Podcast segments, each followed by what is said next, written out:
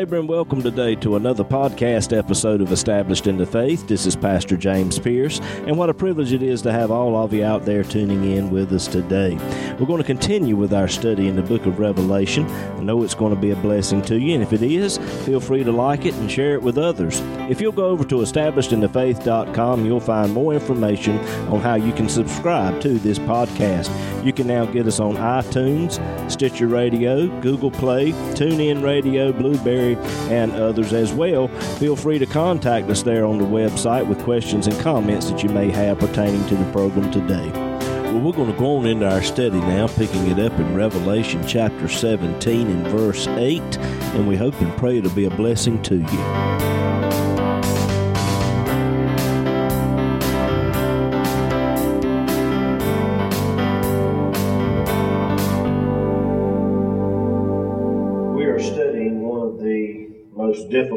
Chapters to teach and understand in the Bible, and that is the 17th chapter of the book of Revelation. And uh, we're just going to start in verse 1 again tonight, Revelation chapter 17, verse 1. We looked at some of these verses last week. We're just going to touch on them briefly. Revelation 17, verse 1. And there came one of the seven angels which had the seven vials, and talked with me, saying unto me, Come hither, and I will show unto thee the judgment of the great whore that sitteth upon many waters. Now, the great whore that is spoken of here in this verse is how God sees every false religion that's in this world and that is the great whore that is being talked about here in this chapter. Verse 2 With whom the kings of the earth have committed fornication. Now, this tells us that when anyone places their faith in a false religion, God considers it the same as the sin of, as, of fornication. Someone has said that sin is sin in the eyes of God. It makes no difference whether it's a lie or murder. Now, obviously, in our eyes, the lie is very minute compared to the sin of murder. But in the eyes of God, sin is sin. And a lot of people don't understand that. And maybe perhaps you don't understand that. But the reason it's the same in the sight of God is because it cost the life of His Son, Jesus Christ, to pay for the sin of lying, just like it did the sin of murder. If the only sin in the world that was ever committed was the sin of a lie, Jesus would have still had to come in this world and suffer and die on the cross for that one sin. So Jesus died for all the sins of the world. The cost is the same when you get right down to it. And right here in verse 2, with whom the kings of the earth have committed fornication. Like I said, God considers it uh, the same when a person puts their faith in a false religion, God considers it the same as the sin of fornication. And whenever a leadership of a nation goes off after a certain religion, usually that nation becomes dominated by that religion. And you can look at the religion of Islam and those countries over there, the way things is going uh, latter part of verse 2 says, And the inhabitants of the earth have been made drunk with the wine of her fornication. The angel used the terms drunk and fornication to express the addictive power of religion.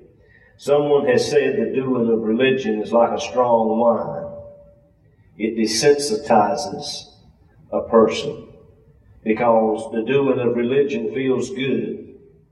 Most of the time, people get so caught up in the doing of their religion. They feel like they, have done their God thing for that week, or they've done their good deed for that week, and they can go off and do whatever.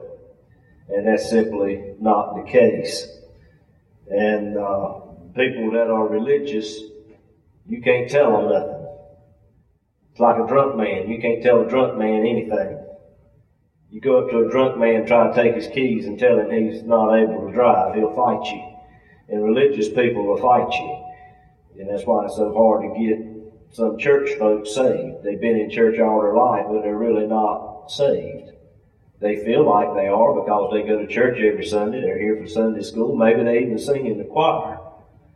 And maybe they believe in Christ as a historical fact, but they're not trusting in Christ to change them. And that's what all of us have to realize.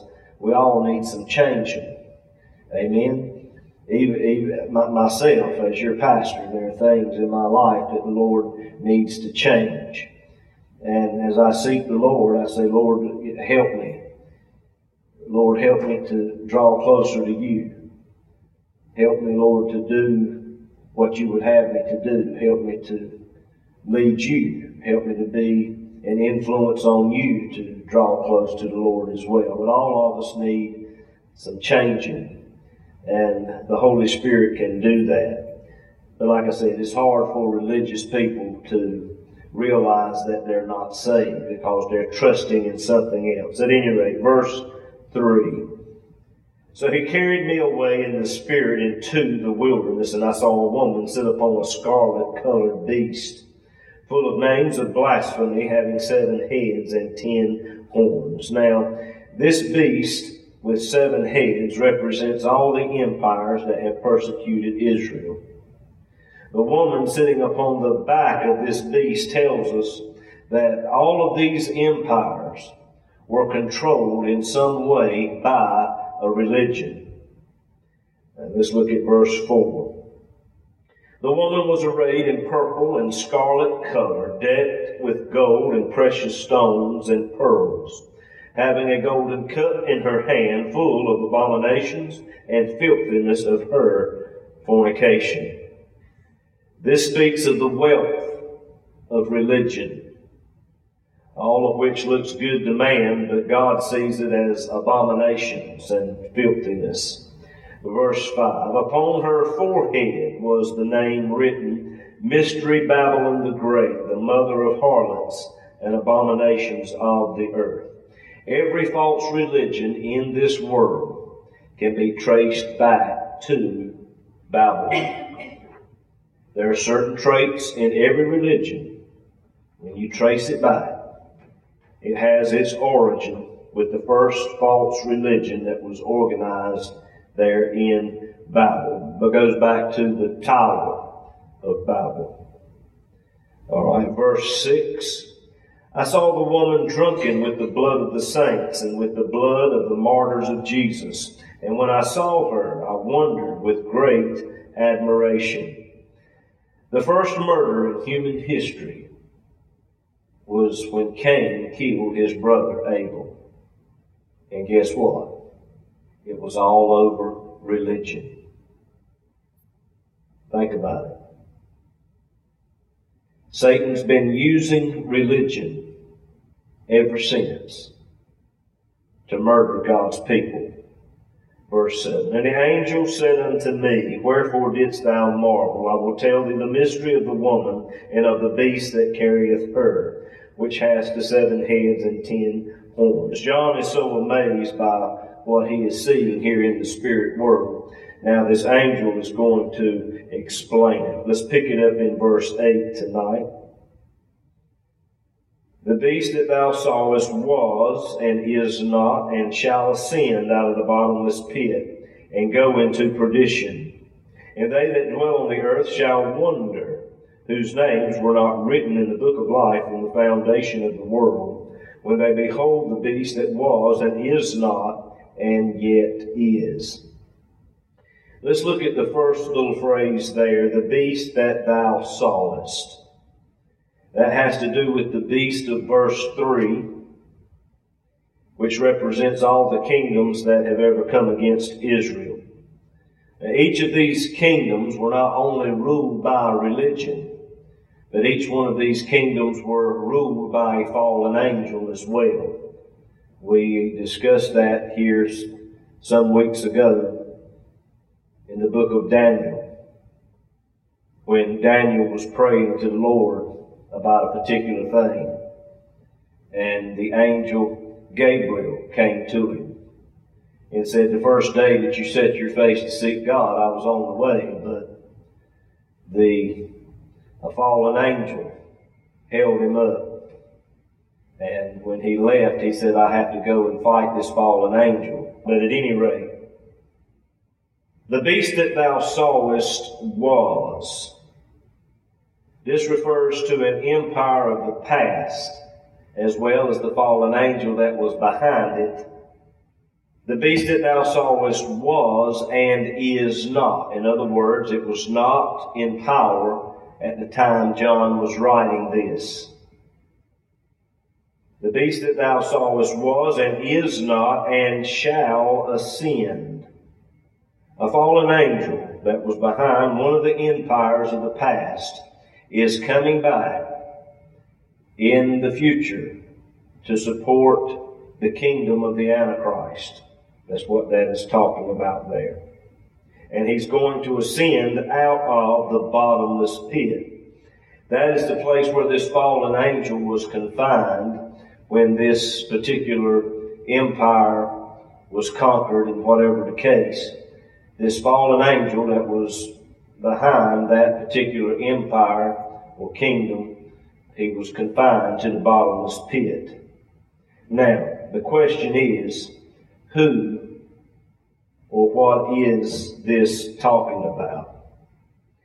The kingdom that is coming in the future, of course, is going to be the kingdom of the Antichrist. And John described it as a beast. If you will, turn back to the 13th chapter of Revelation. Revelation 13.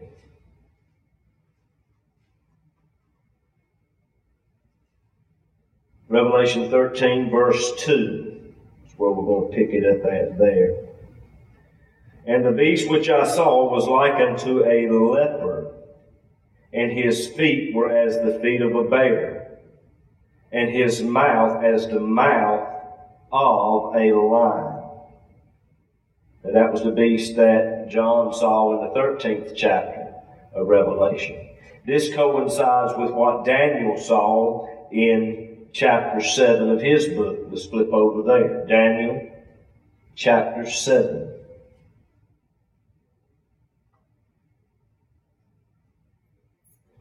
Used these same animals to symbolize empires that would come in the future from Daniel's day right on up into our day and on into the future. Daniel chapter 7.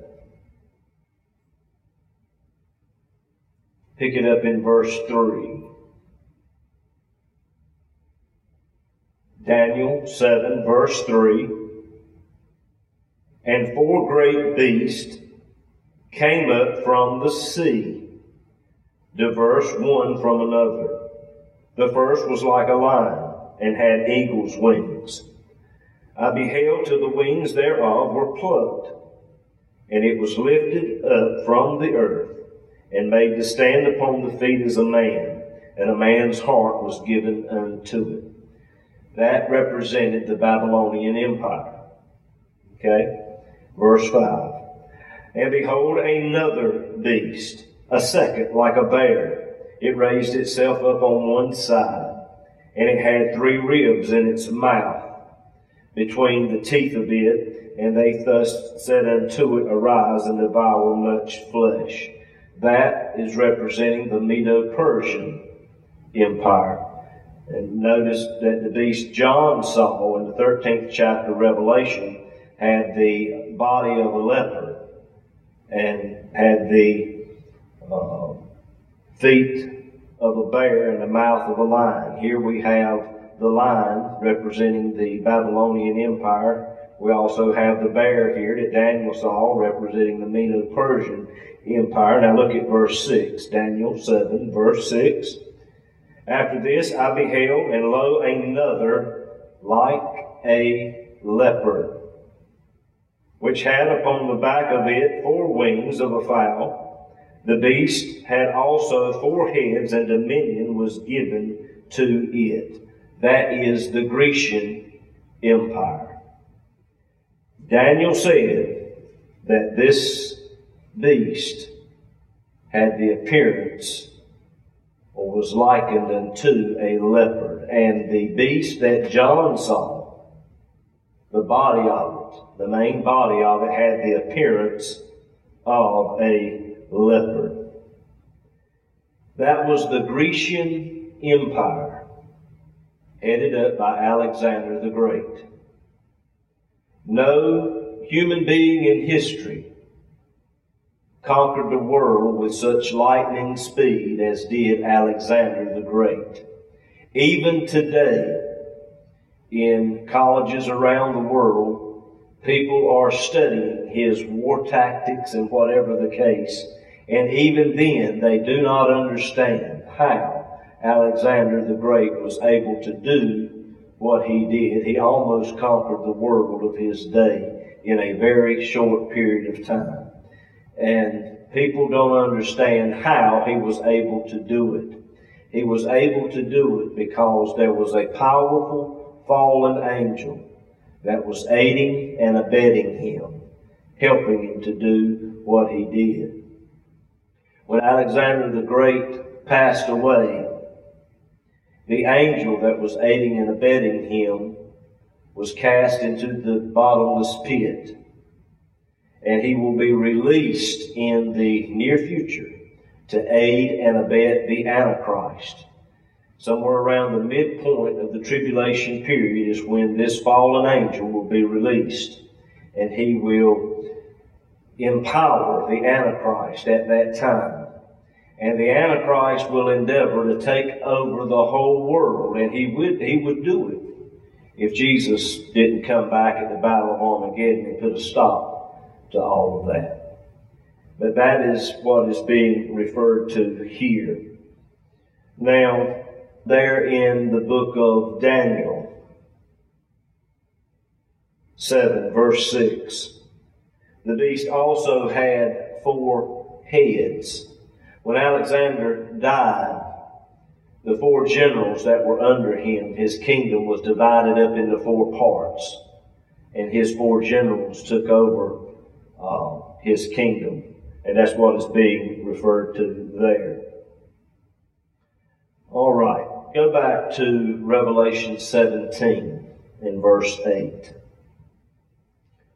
When the Antichrist is killed at the Battle of Armageddon, this fallen angel will then be uh, consigned to the lake of fire. As it says there in Revelation 17, verse 8, he shall go into perdition. So, this fallen angel helped Alexander the Great in the past. When Alexander passed away, this fallen angel was confined to the bottomless pit. He'll be released in the not too distant future after the rapture of the church. When the Antichrist comes on the scene, he'll aid and abet and help the Antichrist at the Battle of Armageddon, when the Antichrist is killed, then this fallen angel will then be sent to the lake of fire, and that's where he'll be from then on out. All right, let's uh, look at another little part there. It says in verse 8, Revelation 17, verse 8, And they that dwell on the earth shall wonder, whose name were not written in the book of life from the foundation of the world when they behold the beast that was and is not and yet is. People will be in awe of the Antichrist. They think they're looking at the greatest thing in the world, but actually they're looking at a beast that is empowered by the forces of hell, unlike any human being in history. Uh, what I want to look at briefly here in this verse is the book of life. We're going to change subjects here just a little bit. Some have tried to take this verse and use it to buttress their doctrine of predestination, saying that there are some people that are born in this world they're going to be saved regardless of what happens. Their names were written in the book of life from the foundation of the world. They're going to be saved. If their names were not written in the book of life in the very beginning, no matter what they do, they will not be saved. That is the teaching of predestination. But what I want to share with you tonight, the book of life has been in existence since the foundation of the world. The names are written in that book when a person gets saved. Jesus came in the world and died that whosoever believeth in him. God just didn't pick and choose who he wanted. If that was the case, why did he tell the church to go into all the world and preach the gospel? I mean, that doesn't make any sense. It is our job to preach the gospel. And whosoever will that wants to receive it and accept Christ as their Savior, the moment they accept Christ as their Savior, their name is then written in that book of life. And as long as they maintain their faith in Christ and what He did at the cross and want to be saved, they don't have to worry about their names being blotted out or taken out of that book. Can somebody's name be taken out of the book of life? Yes. Their name most definitely can be taken out of the book. Well, you say, well, where do you get that from? Go to the 22nd chapter of the book of Revelation, and I'll show you. You've got to see that for yourself. There's some that teach once you're saved, you're always saved, and you know you don't have to worry about losing your salvation. You know God's got it this and that, whatever the case. But we don't believe and teach that. We believe that as long as a person comes to the Lord and keeps their faith anchored in the Lord and wants to be saved, the Lord will save them. But we know that people can backslide and lose their way. And there's a dropping off point out here somewhere. We don't know where that point is.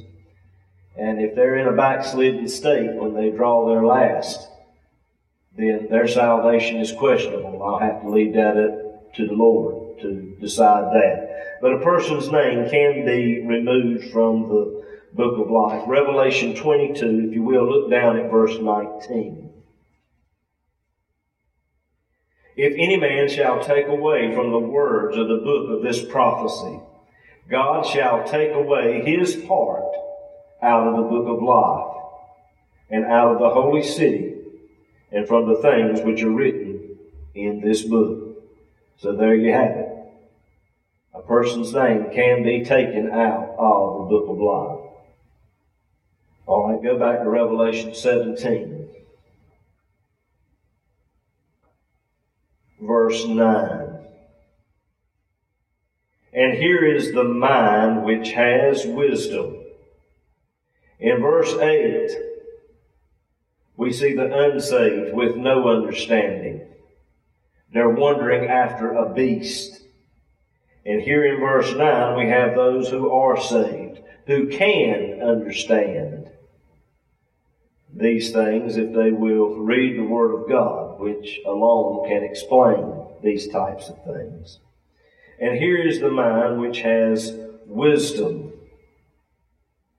The seven heads are seven mountains on which the woman sitteth. Now, like we said earlier, the seven heads of that beast represent the empires that have persecuted Israel. Here they're also called mountains because of all the trials and troubles that they put Israel uh, through. These trials and troubles were caused by false religions. That's why we see this woman, this great whore, riding upon the back of this beast and sitting upon these mountains. Verse 10. And there are seven kings. The word king is the terminology that was used in John's day to describe the leadership of nations or empires. The seven kings referred to here are the seven empires which have persecuted Israel. There are seven kings, five are fallen. That means that at the, ch- uh, at the time that John was writing this, five of those empires had fallen. He goes on to say, and one is. That's the Roman Empire. At the time John was writing this, the Roman Empire was in power at that time. And the other is not yet come. And when he cometh, he must continue a short space. Now, let me take a few minutes here and share some things with you. The other that is yet to come, it is not in power at this moment, but it is still coming as of right now. It is ten nations within the old Roman Empire territory that will come together and persecute Israel. They could come together at any time. They could come together after the rapture of the church. We don't know. I remember back telling you some few weeks ago in 1989 when the Berlin Wall came down. It shocked the world at that time. Three of the countries that were in control were under the control of the Russian regime. They were freed when communism fell back in 1989. Those countries are now free to join up and make this alliance with these 10 nations, which could be at any time. Now, some have had tried to say, well, that's NATO and it's this and that, and we don't know. I don't think that's what it is, but at any rate, these nations are going to come together and they're going to exist for a short space. And when the Antichrist comes on the scene, he's going to make a seven year peace pact with Israel. They're going to think he's the Messiah. The Antichrist is going to take over three of these nations. The other seven will give in and give their allegiance, their power, their wealth to the Antichrist and aid and abet him at that time. And when the Antichrist takes over those ten nations, that will form the eighth. And if you'll take a look at it there in verse 11, he is the beast that was and is not, even he is the eighth and is of the seven and goeth into perdition. Have I explained that well enough? At any moment, ten nations could come together. They're going to persecute Israel cause Israel some trouble for a short period of time. And when the Antichrist comes on the scene, he's going to conquer these nations and take over. And when he does, that'll be the eighth. Uh, it's also known as the revised Grecian Empire. But at any rate, it is of the seven and goeth into perdition. Verse 12.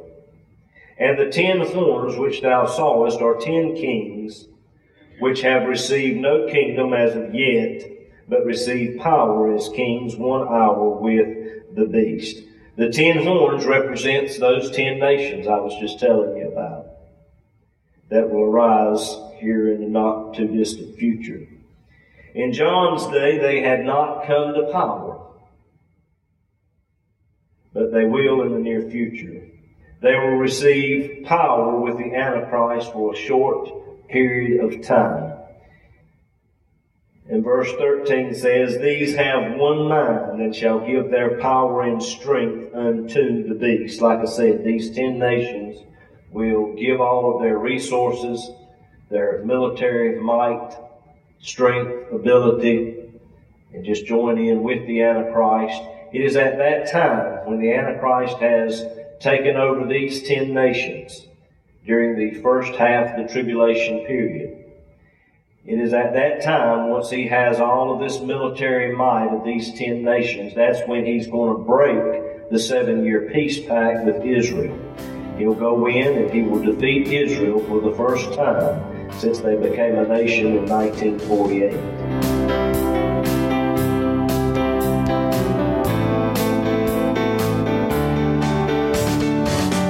If the program today has been a blessing to you, we hope and pray that you'll share it with others. This podcast has been made possible by the prayerful and generous financial support of listeners like you. To contact us or to contribute to this ministry, go to establishedinthefaith.com, click on the Donate tab. All donations are safe and secure through PayPal. We look forward to hearing from you.